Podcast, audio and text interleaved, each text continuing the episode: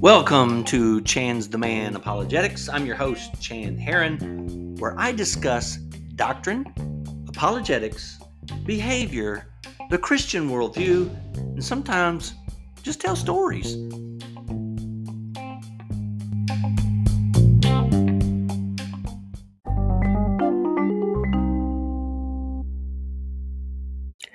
I am pro life because it is wrong to kill an innocent human being. The science of embryology demonstrates that at the early stages of development, you were a living, distinct, and whole human being. You just weren't developed yet. And there are no relevant differences between the embryo you once were and the adult you are today that would justify killing you then. Differences of size, level of development, environment, and degree of dependency are not good reasons to justify killing you then, but not now. This summer, we saw the Supreme Court overturn the Roe versus Wade ruling. And with that ruling, the Supreme Court sent the decision on abortion back to the states. And it seems like that the abortion debate is such an emotional, divisive issue that it's hard for people to talk about it without getting upset but I think it's a conversation we must have. And the abortion debate really comes down to one question What is the unborn? So, even though I gave you guys uh, a short pro life case at the beginning, what I'd like to do now is I'd like to unpack that. The pro life argument can be laid out in a syllogism. It is wrong to intentionally kill an innocent human being. Abortion intentionally kills an innocent human being, therefore, abortion is wrong. Now, let's talk about this for a second. Let's do a thought experiment. Suppose you're a parent you have you're you're the parent of a toddler. And one day you're in the kitchen or living room or uh, your bedroom or somewhere you're you're doing work in your room and your back is to your child, your toddler. And your child walks in and says, "Mommy, Daddy, can I kill this?" So before you answer the question, "Mommy, Daddy, can I kill this?" you need to ask a preceding question. Well, what is it? Is it a roach? Is it a spider? Is it the neighbor's cat? Is it the neighbor's child? The answer to the question, can I kill this, is dependent on the question, what is it? And that is what we are asking in the abortion debate. The abortion debate needs to be simplified. First of all, we live in a visual culture. We live in a culture that learns and thinks visually. We also live in a relativistic culture, a culture who does not think there's any objective truth or objective morals. It's it's completely relative. What your truth is for me may not be somebody else's truth. That's what relativism means. We also live in an avoidance culture. Avoidance culture wants difficult problems to just go away. So our task then becomes to make a case for a relativistic visual and avoidance culture. Now, I'm arguing that from the moment of conception till natural death, a person is a living, distinct, and whole human being. They're not part of a living being, like the skin cells on the back of your hand. They are a whole, distinct, living human being.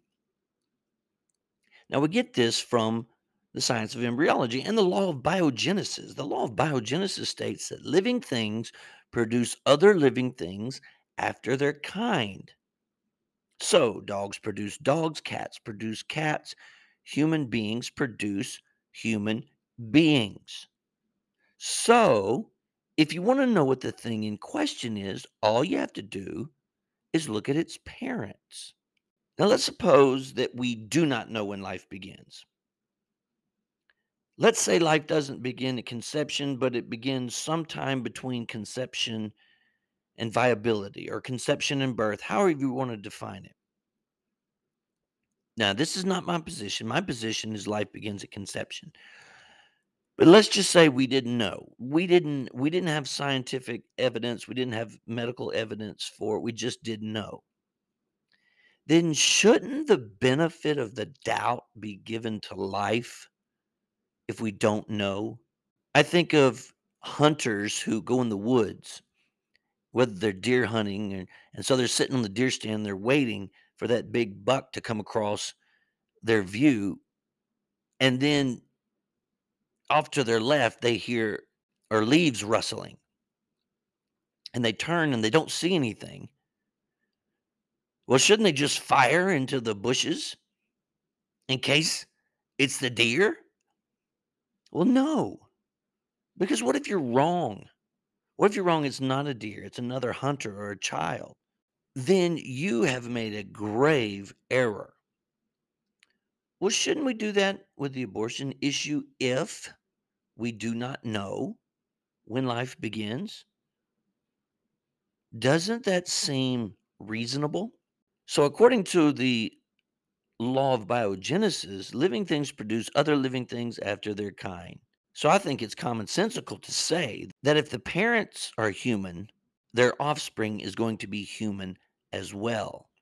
What about the philosophical argument? What science can show you is that it is a human, but science can't tell you whether or not you should kill it. This is where we need some philosophy and morality. There are only four differences between the embryo that you once were and the mature adult you are today, and none of them justify killing you then, but not now. So let's talk about those four differences. One is size. Is the unborn child of a different size than a mature adult? Of course. On average, men are larger than women. Does that mean that men have more rights just because they're larger? If you've ever seen that picture of Shaquille O'Neal standing next to Simone Biles, the the gymnast, he's huge compared to her. Does that mean Shaquille O'Neal has 10 times more rights than her because he's larger? That doesn't seem like a relevant difference that would justify killing an embryo then, but not now. How about level of development? Is the child in the womb less developed than the toddler? Of course. But a four year old girl is not as developed as a 14 year old girl. Does that mean that we can kill the four year old and not the 14 year old? Of course not. That just doesn't seem like a very good reason that would justify killing an embryo back then because of its level of development, but not a person today. How about where you are? Is it true that the unborn is in a different environment? Of course it is. In the womb. Since when does location cause a person to stop being themselves. I'm willing to bet that every one of us today changed locations. You went from maybe your home to work or school. Did you stop being you? Where you are has no bearing on who you are. So, environment or location is not a good reason to justify killing the embryo then, but not killing a person now. Degree of dependency. It is true that the unborn depends on its mother for life. But aren't we all dependent in some degree? For example, a person who has diabetes is dependent on insulin. A person who has a broken leg is dependent on crutches to walk. Maybe somebody can't walk, so they use a wheelchair. A person who can't see very well is dependent on glasses. Aren't we all dependent to some degree? And since when is degree of dependency a relevant reason for taking an unborn embryo's life then, but not a person now? Do you see that none of these are really good reasons to justify killing the unborn? We also have the biblical view, which demonstrates the humanness of the unborn child. Let's look at the biblical case for the humanness, for the personhood of uh, the unborn. This goes all the way back to the beginning. This is in Genesis chapter 1, verse 26. Then God said, Let us make mankind in our image, in our likeness, so that they may rule over the fish in the sea, and the birds in the sky, over the livestock, and all the wild animals, and over all the creatures that move along the ground. So God created man in his own image. In the image of God, he created them, male and female, he created them. So, since the beginning, we see that mankind has been made in the image of God. And what that means is that we reflect God in certain characteristics. So, God has a mind, He has a will, He has emotions, and we have mind, will, and emotions. Those are all attributes of personhood. Well, Chan, the unborn doesn't have those. Yes, they do. They're just not actualized yet. They just haven't been demonstrated yet. And it's only because of their age and their level of development.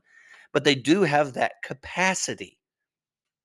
But probably the most famous verse in the Bible that demonstrates that the unborn are human comes from Psalm chapter 139 verse uh, 13 this is a psalm of david and listen to the description that david gives us for you talking about god created my inmost being. You knit me together in my mother's womb. I praise you because i am fearfully and wonderfully made. Your works are wonderful. I know that full well. My frame was not hidden from you.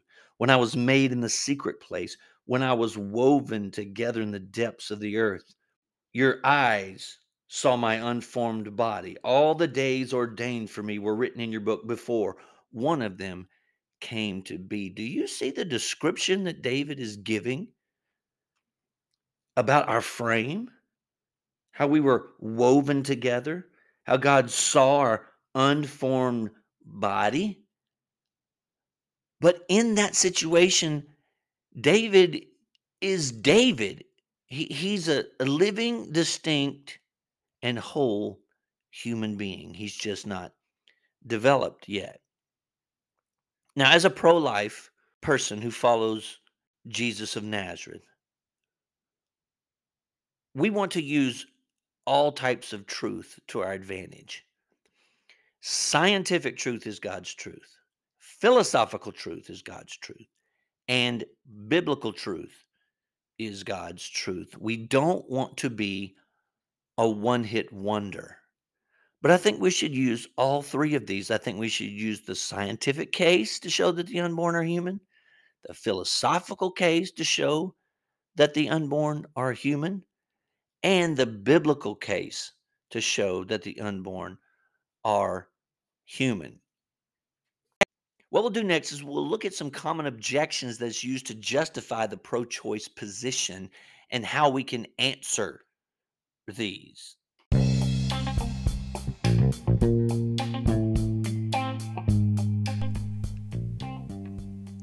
Thank you for listening to Chan's the Man Apologetics, where I discuss doctrine, apologetics, behavior, the Christian worldview, and sometimes just tell stories.